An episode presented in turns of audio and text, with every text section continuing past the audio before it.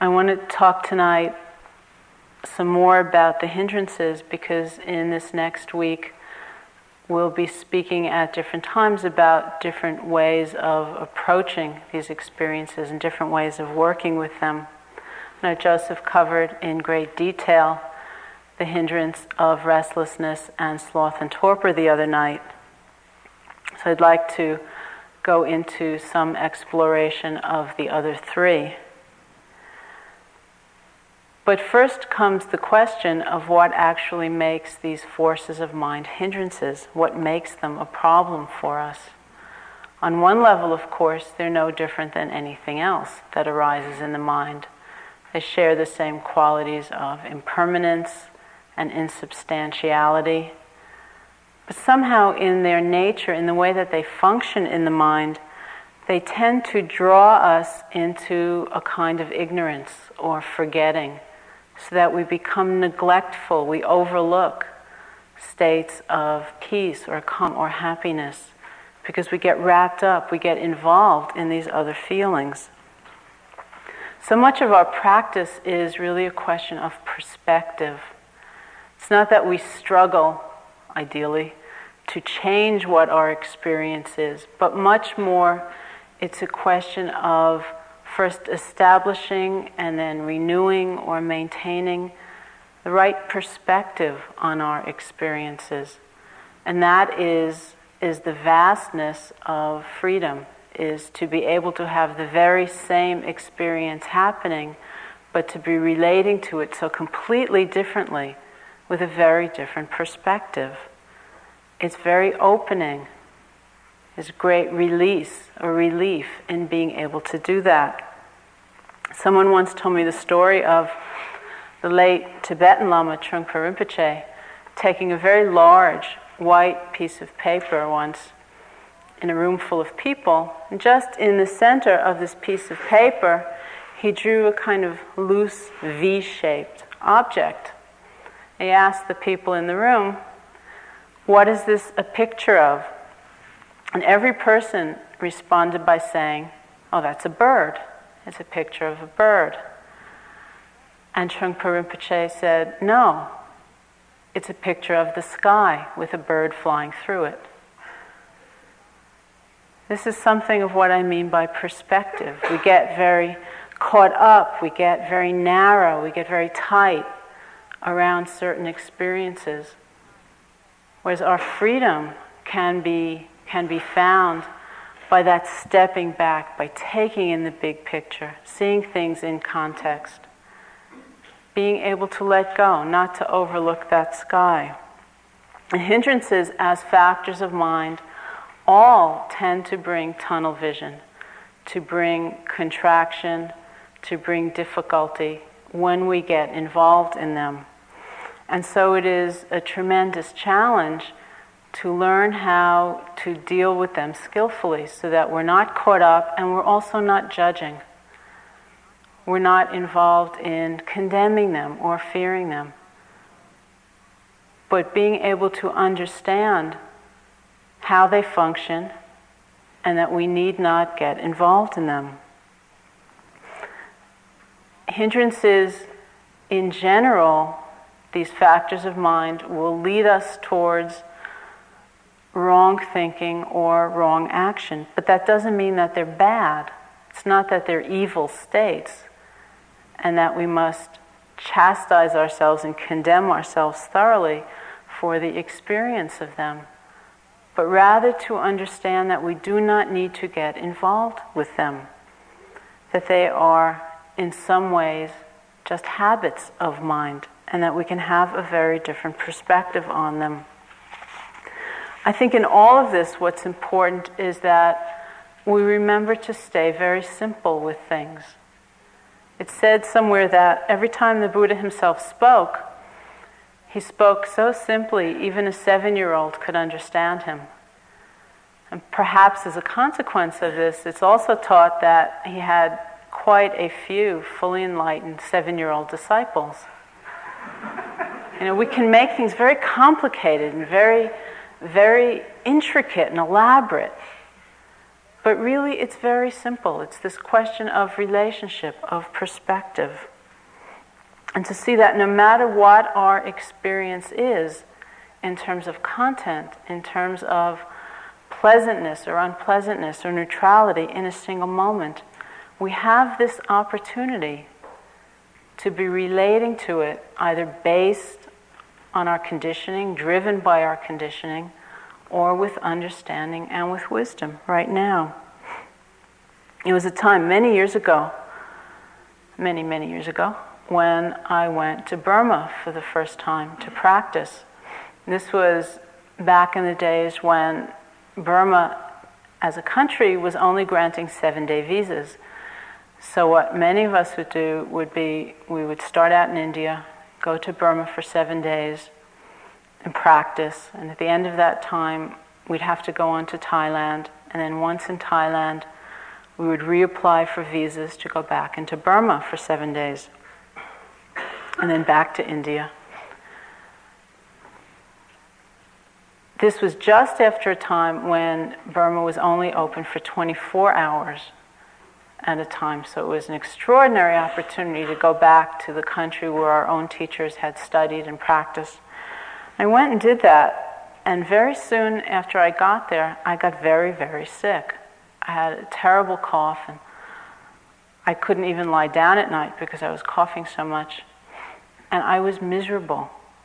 I was, I was so unhappy because all I could think about was how difficult it was to get there and what an unusual opportunity it was and how conditions had finally, finally come together for me to be able to be there and to be experiencing it. And I was angry and bitter. And I expressed some of my, my sorrows to the, the head teacher there, was a woman. And she looked at me and she said, Well, this is good practice for when you die. And I thought, Oh. and it struck me that, like, you know, so many of us, so many of the people I was with in India, I of course had a very strong desire to have a very conscious and, and peaceful death. And somehow it hadn't, in my mind, included the possibility of coughing and being uncomfortable, you know, and, and being feeling bad feelings in my body that I somehow kind of had this image of myself lying in bed, surrounded by all of my friends, reading the Tibetan Book of the Dead to me, and you know, and everything felt very fine. And it was this amazing moment when she said that to me because I realized how, once again, I had certain concepts about what my practice was and should be, what spiritual practice should look like, and how it was only by breaking free of that that I could understand the role of spirituality in all of life and in death. That is either about all of our experience and being able to come to terms with that and deal with it, hold it in the right perspective and use it skillfully, or it's much too limited. So, again, with these hindrances, you know, they're not very pleasant states, they can be very difficult in a lot of ways, but there's a great power in learning how to work with them. All of these states that come and go in our experience are completely outside of our control. Just as one can't say successfully, you know, well, I've woken up this morning and I looked in the mirror and I weighed all of the pros and cons and I decided not to grow old. it doesn't matter. You know, the body has its own nature, it will do what it does. In just that same way, we cannot control the content of our minds. You cannot walk in here and say successfully, Well, I've suffered enough. You know, the whole rest of the retreat is going to be just fantastic feelings all of the time. Unfortunately, it doesn't work. All of these different factors and forces and habits of mind, they come when conditions are right for them to come. There's nothing we can control about that. And so there's nothing we should be blaming ourselves about in terms of what arises in our experience. But the critical question is how are we relating to it? What is happening? What perspective are we holding it in? These are the hindrances. In the classical description, the first of these is the force of desire, or attachment, or greed, or grasping. It's when the mind sticks to something and it doesn't want to let go. In some ways, it's almost like a state of enchantment. If you think about a time in your life, perhaps, when you've been very infatuated with another person, only to turn around three months later, or four months later, or six months later, and look at that person and say, What was that about? There's that kind of projection, of expectation. It's desire. It's not that that feeling is bad or wrong, but we have to look honestly and critically at how it functions when we get lost in it. What happens when we get lost in it? It really does bring a tremendous amount of suffering to us. It tends to give us tunnel vision as though the greed or the grasping or the desire is defining what we think we need in order to be happy. And that is a very interesting question. Perhaps it's the fundamental question. What do we need in order to be happy? Do we need anything in order to be happy? And if so, what does that mean about the happiness? When I think about the first time I ever went to India, to practice, mostly amidst all of the other feelings I have about that time, I think about how grateful I am that I didn't appear in India with a long list of things I felt I needed in order to be happy, like hot water or water, you know, or toilets or all these different things, because I could never ever have stayed. The conditions were very difficult in a lot of ways. But the learning was tremendous. And I think about what would have happened if I had shown up with this long list. I just could never have been there. And what a tremendous loss that would have been. What do I really need in order to be happy? When we're filled with strong desire or greed or attachment, it's like the mind fixes on an object or on a person and makes that hope very solid and very real. It's the force of desire that produces the actual suffering because of the narrowing function that it has. We fix on something. I have a friend who many years ago, for the first time ever, invested in the stock market, and it happened to be that year, I can't remember the exact year, but whatever year it was, when the stock market went way down. And he said that he went through this very interesting period where many times a day he would read a newspaper, and many more times a day he'd watch the news on television or listen to it on the radio. And he realized that he was reading everything and hearing everything in terms of what the effect might be on the stock market and whether he could make his money back. So he'd hear about war and he'd hear about starvation and famine and all of these things. And all he could think of was, gee, I wonder if that's going to make my stock go up. Until he got to the point where he realized that kind of fixation was so limiting for him that he really was a person and is a person of very good values and a lot of feeling of connection and caring for others.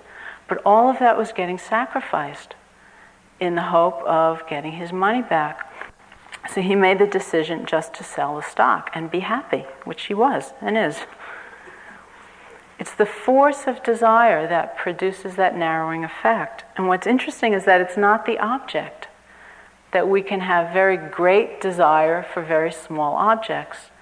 And intensive retreats of this length are, are wonderful laboratories in proving this. You know, you can walk in the door with the thought, you know, if only I had a new car, then my life would be perfect. And even by this point in the retreat, it could be, you know, if only I had a cookie, my life would be ideal. But somehow that force, that intensity of desire is just as strong. for a much smaller object. This functions, this attachment functions as a problem because we begin to believe that people or things will give us what in fact they can never give us, just by the very nature of life and how it changes. And yet we yearn, we hope so much, and we hold on as tightly as we can. My very favorite example of this is the Parisian perfume, which is now a couple of years old, which is called Samsara. And those of you who know Buddhist terminology know that samsara is the word for this round of rebirth and constant change and incessant restlessness and wandering and a lot of suffering. So it's kind of a funny name for a perfume. And when it came out, all of my friends got very excited and they sent me just massive numbers of clippings with the ads.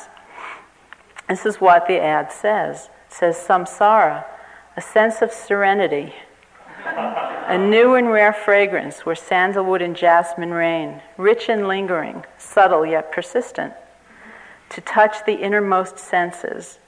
And then it says, samsara, a timeless fulfillment. Now you think about that. You know, is this perfume going to be a timeless fulfillment? Probably not. But we hope for that so much in so many things a lot of what we want, a lot of what we desire, is just like this perfume. It's somebody else's construct of reality, it's someone else's promise. This will make you finally perfectly happy. This happiness will never change, it will never be broken, it will never be marred. That's very unlikely. If that could happen for $75 for a quarter of an ounce of perfume, that would be very nice. But it never does because everything is constantly changing and we feel we feel so dissatisfied with that because we have invested so much hope and so much projection into an object or into a person or into a thing. It changes and we feel so disappointed. Our true happiness, our deepest happiness, isn't based on having fulfillment of an object of desire almost by definition, when we are filled with greed or desire, we are, on the one hand, focusing on what we don't yet have, thinking how much we need it, so that we're not, not feeling a lot of gratitude or a lot of contentment, but rather that yearning, that hunger. Or we are focusing on what we do have with a kind of fearful tension about whether we can keep it whether we can hold on to it and keep it from changing. In my very early practice, I experienced a lot of difficulty and a lot of pain. But after some time, things began to switch a lot. And many times when I would sit, I would feel wonderful feelings. I would feel nice sensations in the body. I would feel pleasant and serene mind states. And always would come the thought, the imagination of myself in two years or five years or ten years back home in America, walking down the streets of New York in exactly that mind state.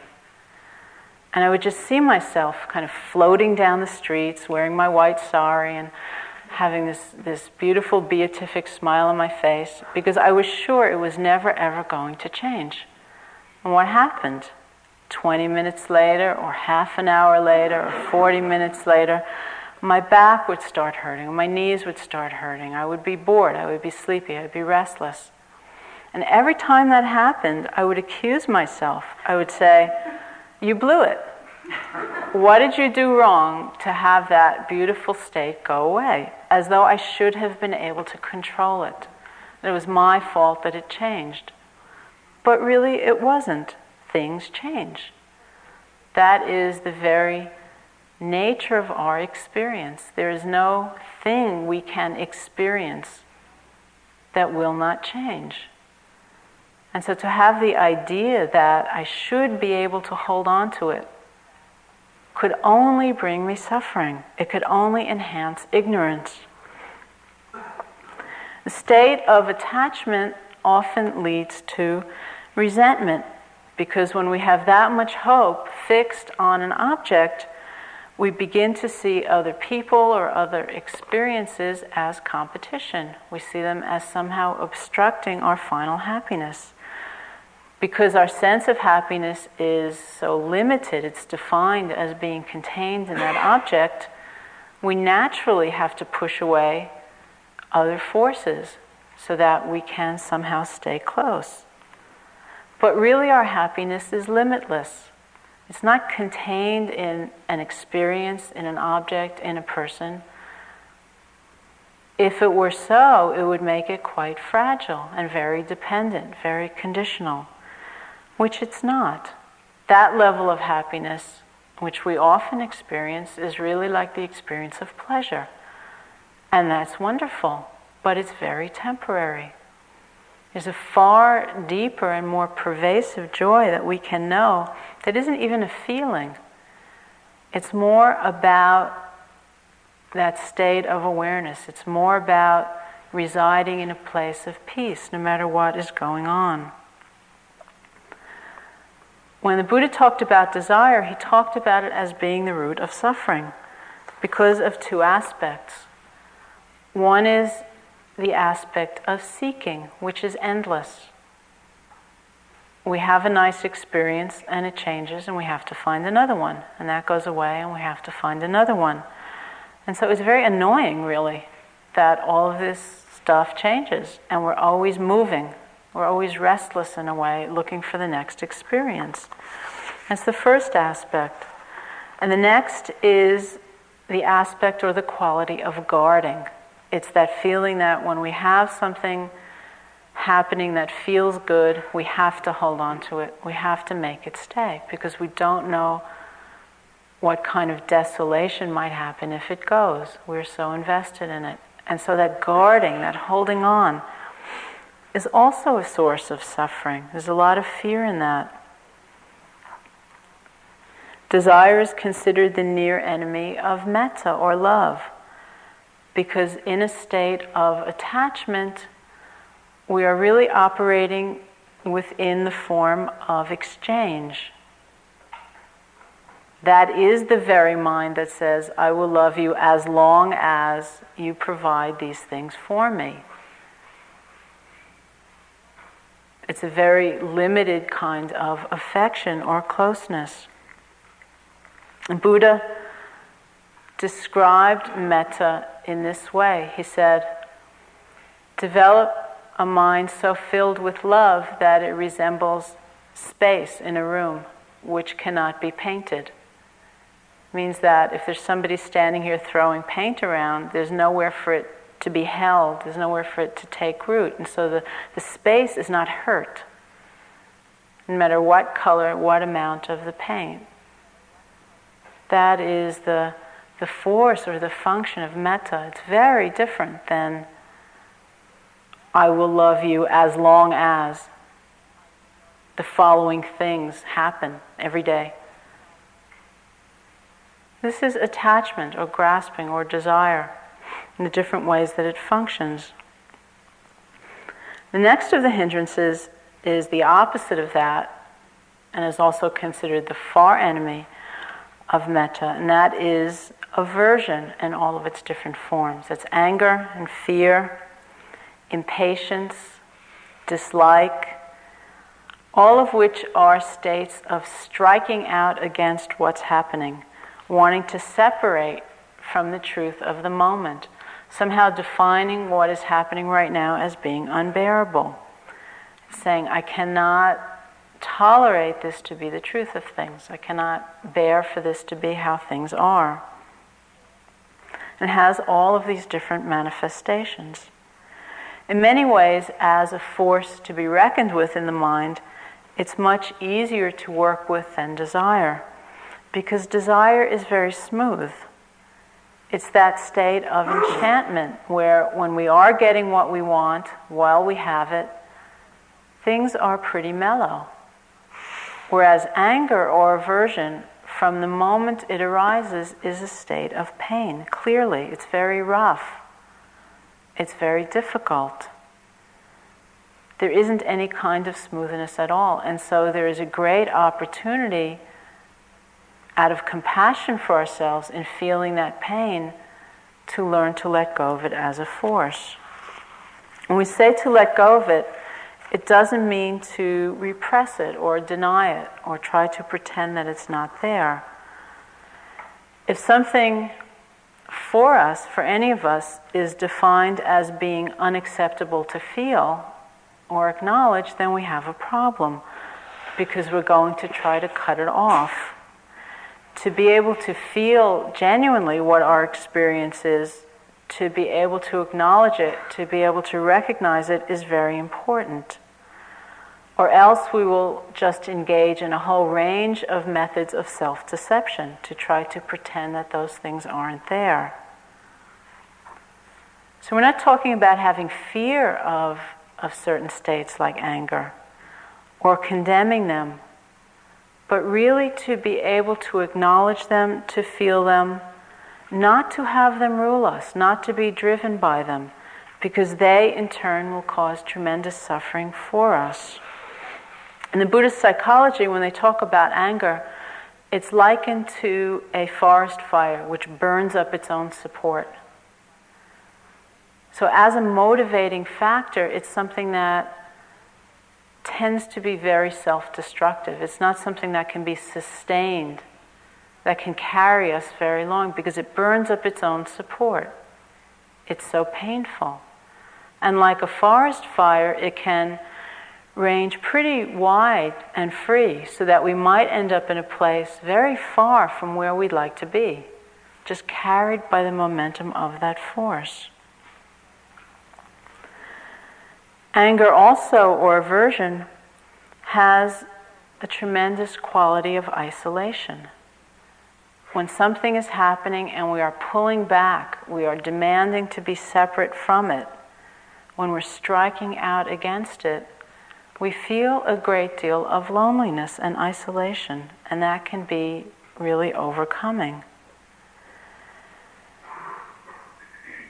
The Buddha put it this way. He said, Anger, with its poisoned source and fevered climax, is murderously sweet there is a definite power and juice in anger, and that's very positive.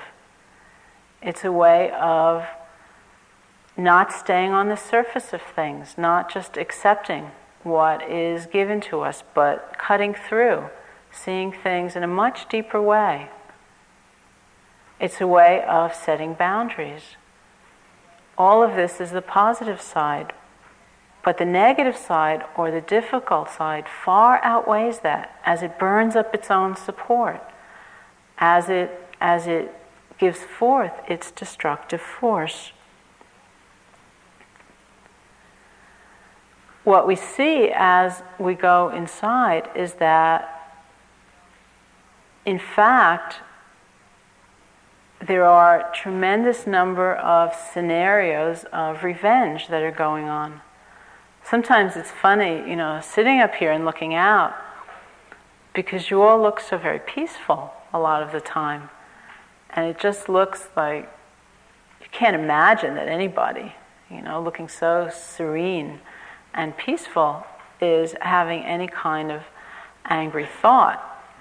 You know, but if you could imagine the possibility of our thoughts, our internal process somehow being connected to a loudspeaker and being blasted through this room, it would be extraordinary to hear what's going on. But the question always for us is well, who is the one that's suffering from that? Now, maybe people have hurt us terribly. And they've gone on and they're living their lives or they've died. Who is the one that's sitting here burning with it? Who is the one that is caught in that, who's suffering from that? It's we ourselves. So, again, out of great compassion for ourselves, we try to let go, to work with it skillfully. It was a time when I was doing a retreat and my mind became absolutely obsessed with someone that I knew who was actually a friend of mine. But what I was obsessing on were all of his faults. And every sitting, hour after hour, in this very building, I would be thinking about him and all of his faults. I think about the things he said that I thought were unskillful and the things he'd done that I thought were unskillful, just day after day. And finally, I said to myself, well, if the klesas or the defilements are literally translated as torments of the mind, why am I being tormented by his defilements? Let him be tormented by his defilements. I have my own defilements to be tormented by. You know, why am I doing this? Just to let go, to unhook. What do we do? See, what do we get angry at? What do we define as unbearable? I can remember very early in my practice, back when things were, were so difficult, I went up to my teacher once, who was sitting in the front of the room, and I kind of gathered together all of my courage and I looked him in the eye and I said,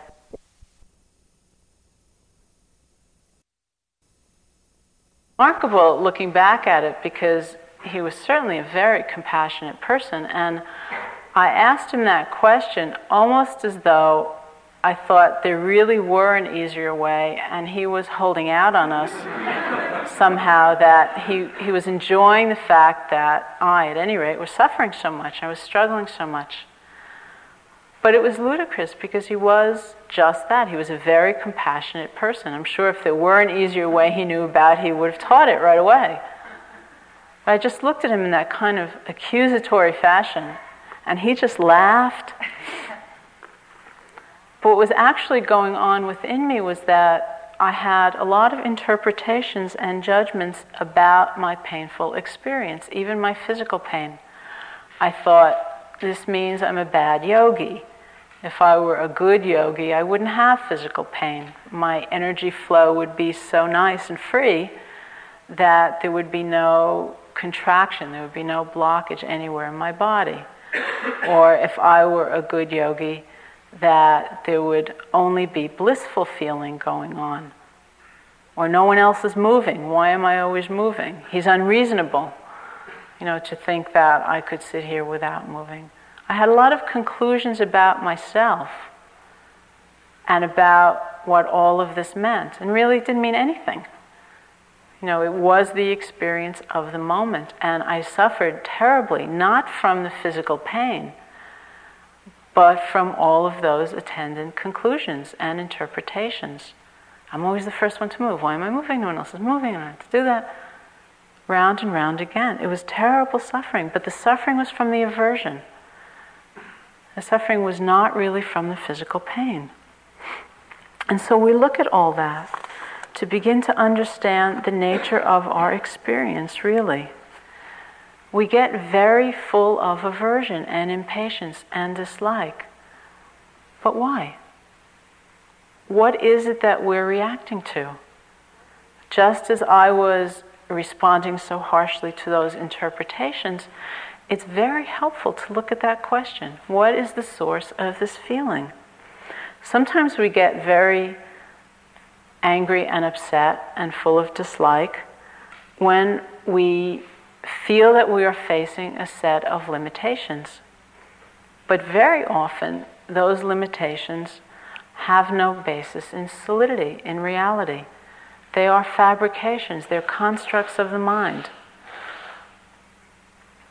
And rather than seeing through them, being able to let go of them, we get very angry because we feel so bound. So things are a little bit convoluted in that we have a friend who teaches meditation as stress reduction in a hospital not too far from here.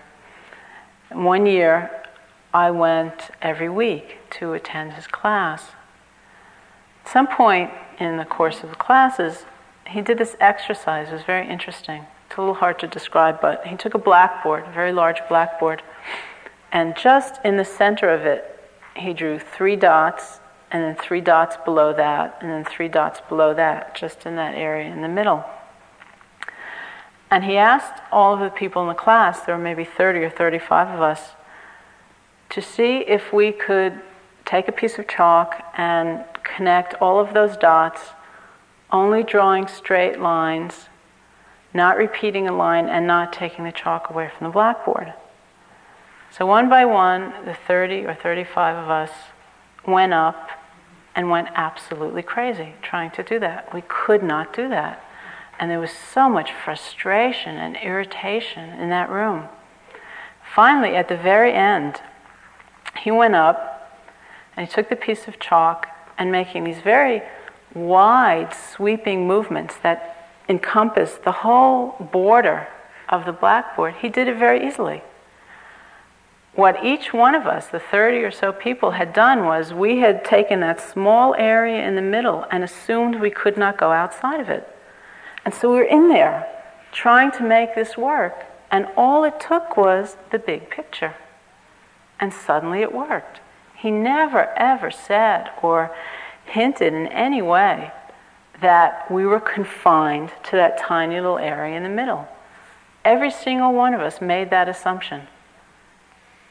And so we could not we could not do it and it was very painful. It was funny that a couple of years ago some people I know, including this friend and I, went to India for a conference in Dharamsala with the Dalai Lama. And in the course of this conference, my friend did a presentation, and he had a blackboard. And he, he went up to the blackboard with his piece of chalk, and right in the center, he drew his nine dots, three and three and three. And he put down the chalk, and he issued the challenge to the Dalai Lama. And within maybe 30 seconds, the Dalai Lama looked at him and said, Well, do I have to stay in that little area in the middle, or can I use the whole thing? You know, we all just started laughing. And that sense of limitation was an assumption that we all brought to bear to that experience, but it's not inherent in the experience. And we have to look at that as well. You know, what are our expectations? Where are we defining our own limit? What is unbearable about this situation? Is it the conclusion we're drawing about ourselves from it? Is it that feeling of being trapped, whereas really there may be a much vaster expanse available to us? There's a lot that's very rich and very powerful in this kind of exploration. So that's desire and aversion. Joseph talked about sloth and torpor. He talked about restlessness, which are the third and the fourth of the hindrances. And the last of the hindrances is the factor of doubt. Doubt also functions to separate us from our experience. In some ways, we purposely, when filled with doubt, move away from the experience so that we can scrutinize it, we can compare it, we can compare ourselves, we can analyze what's going on, and we can judge it. Doubt is really, in some way, comparing mind. You know, am I doing it correctly? Is it worth doing? Why would anybody do this? Wouldn't it be better to do that? And all of the different forms that doubt can take. It's the mind that can't settle anywhere because it's always seeking to compare and assess. When the mind is caught in doubt, it is very difficult to move forward with the practice because, by definition, we are pulled back from our experience. We're no longer doing it. There's a certain kind or a certain level of skepticism, of course, that's very healthy. It's quite important not to be gullible and just to believe things because somebody says they're true. I mean, how do we know they're true? it's crucial that our sense of truth is rooted in our own experience in a very deep and complete experience of that. But doubt, in its very nature, it tends to keep us from being able to experience things for ourselves because we're no longer pursuing the process. We're pulled quite back from it in order to figure out something about it. We're judging, we're holding back, we're assessing. We're not actually allowing ourselves to have a deep experience because we have some model or some concept that is intruding, and it's very difficult to work through that. My strongest experience of this was also quite early in my practice where my very first meditation teacher was a Burmese teacher who taught a form of Vipassana practice. Very soon after that, I met a Tibetan teacher that I also liked a lot. I respected him a lot, and he was, of course, teaching Tibetan practice. I became completely torn about which of the two practices I should do. And so, in effect, I did neither of them. All I would do would, sit, would be to sit and think about which one I should do. And so I was constantly, incessantly thinking, you know, would it be better to do this or do that? Which is faster? Which is better? You know, which is more right for me? And on it went. So I was really just thinking all of the time. I wasn't practicing at all. In some ways, what was even worse was whenever I was with my Burmese teacher, I would ask him about Tibetan practice, which he knew nothing about. Whenever I was with my Tibetan teacher, I would ask him about Burmese practice, which he knew nothing about. So not only was I learning nothing from my practice because I wasn't doing it, I was learning nothing from my teachers. Because instead of asking them about the things they knew something about, I was, I was purposely taking them to realms that they knew nothing about. It was like a quagmire. It was like being in quicksand with a very violent movement downward what I had to do was just to cut it, was to say, do something. Do any practice. It doesn't matter what practice you do. Do it until you decide to do another one, but do it. And so I had to choose because the force of doubt was keeping me from doing anything. And in a way, it's so unfair to ourselves if we are, as the Buddha described the truth of the practice, as a self witnessed truth, if we are aiming towards a personal and intimate understanding of the truth, we have to allow ourselves to go through the process, any process, to stand apart from it and then to judge ourselves for not having what feels like a satisfying experience is so unfair. It's like we have to make that leap. We have to be able to undergo some process. And what's good about a retreat like this is that it's only for a certain period of time. This is not a lifetime surrender that's being asked. It is really to give yourself a break and to allow yourself to fully experience whatever there is to be experienced, and then just to see, to see what happens. There's a tremendous amount of doubt that is self doubt. And everyone else can do it but me. Everybody here is sitting in complete bliss and perfect peace of mind. I'm the only one who's having thoughts, even.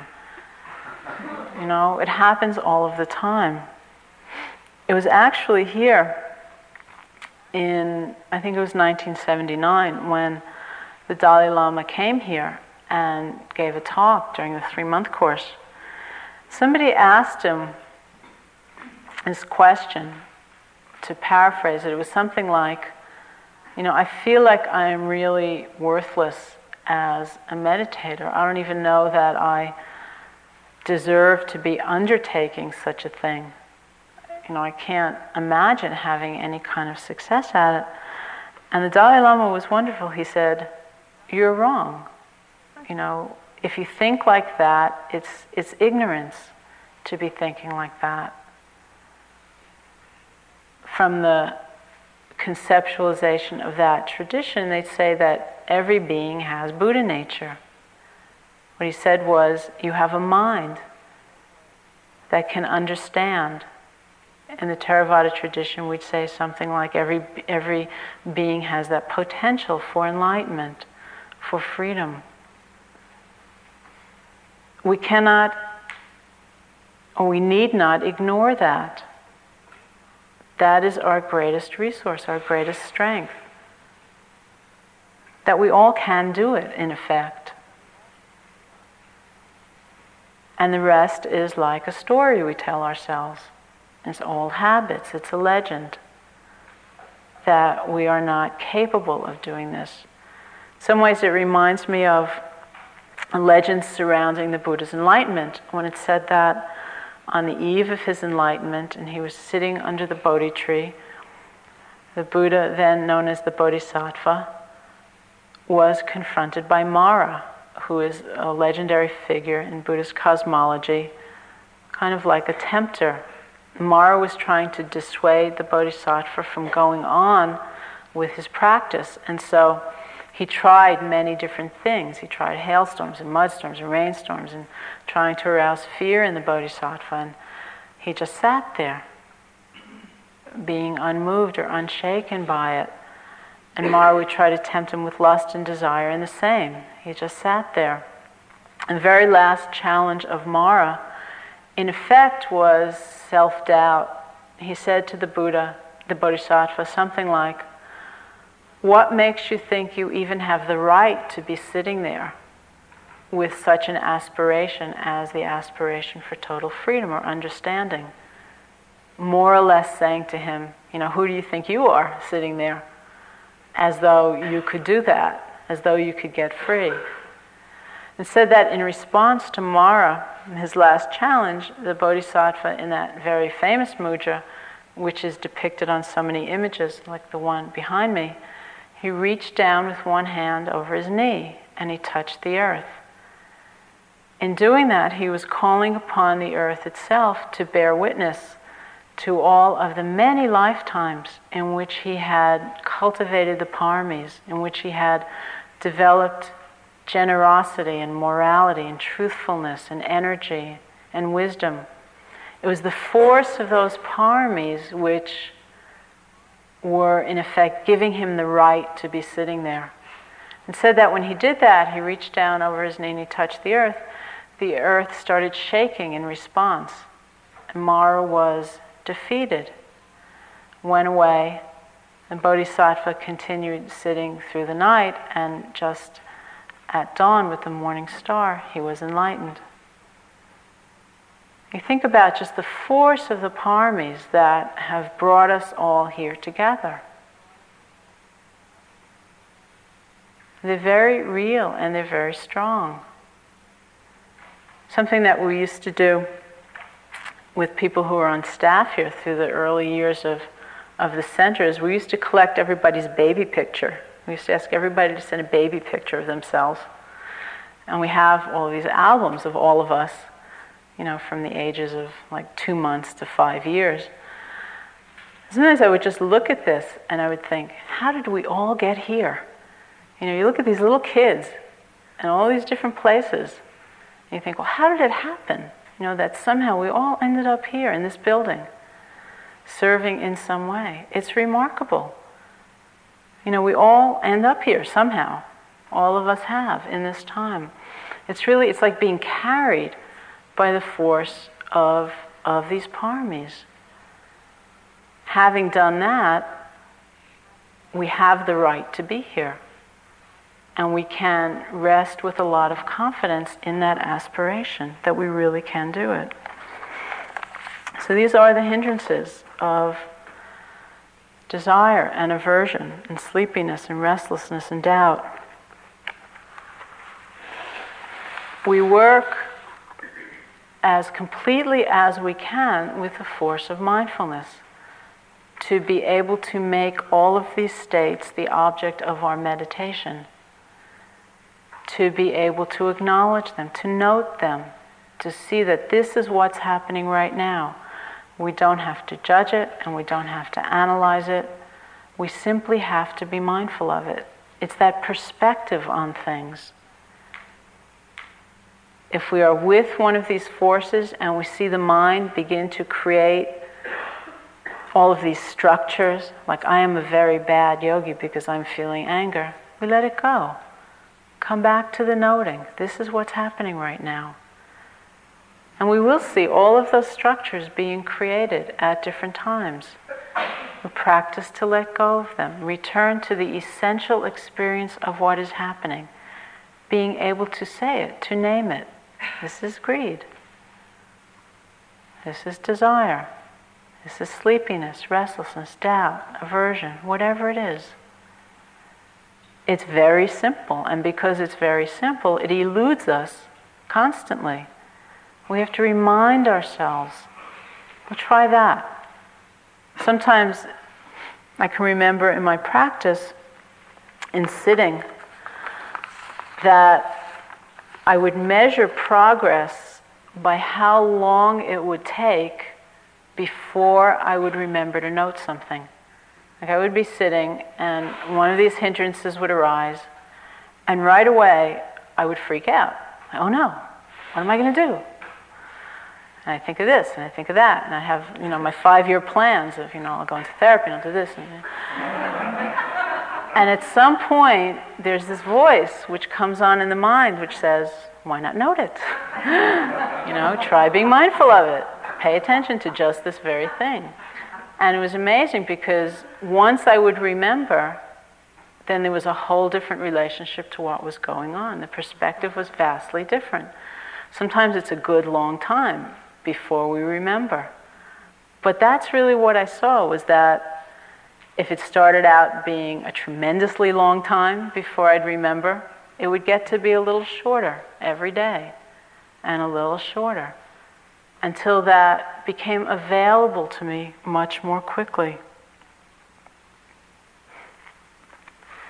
This is the, the foundation of our practice. There are many things that we do, and these will all be talked about as well to try to bring our energy into balance, to support the mindfulness, to help us more easily be able to pay attention. But fundamentally, primarily, it is this question of paying attention, of stepping back, not judging, not condemning, not analyzing, but simply noting, recognizing this is the experience of the moment. In that way, it becomes our meditation. It's not apart from that. And if judging ourselves really brought us happiness or enlightenment, we all would have been there a long time ago. But it doesn't seem to work, however seductive it might be. And so we learn this tool. We learn stepping back, seeing clearly, seeing fully, without all of that embellishment of drawing conclusions and judging, to be with our experience just as it is. I want to close with a saying by Chuang Tzu said, There was a person who was so displeased by the sight of their own shadow and so displeased with their own footsteps that they determined to get rid of both. The method they hit upon was to run away from them, so they got up and ran. But every time they put their foot down, there was another step, while their shadow kept up with them without the slightest difficulty. They attributed this failure to the fact that they were not running fast enough. So they ran faster and faster without stopping until they finally dropped dead. They failed to realize that if they merely stepped into the shade, their shadow would vanish. If they sat down and stayed still, there would be no more footsteps. Let's sit together for a few minutes.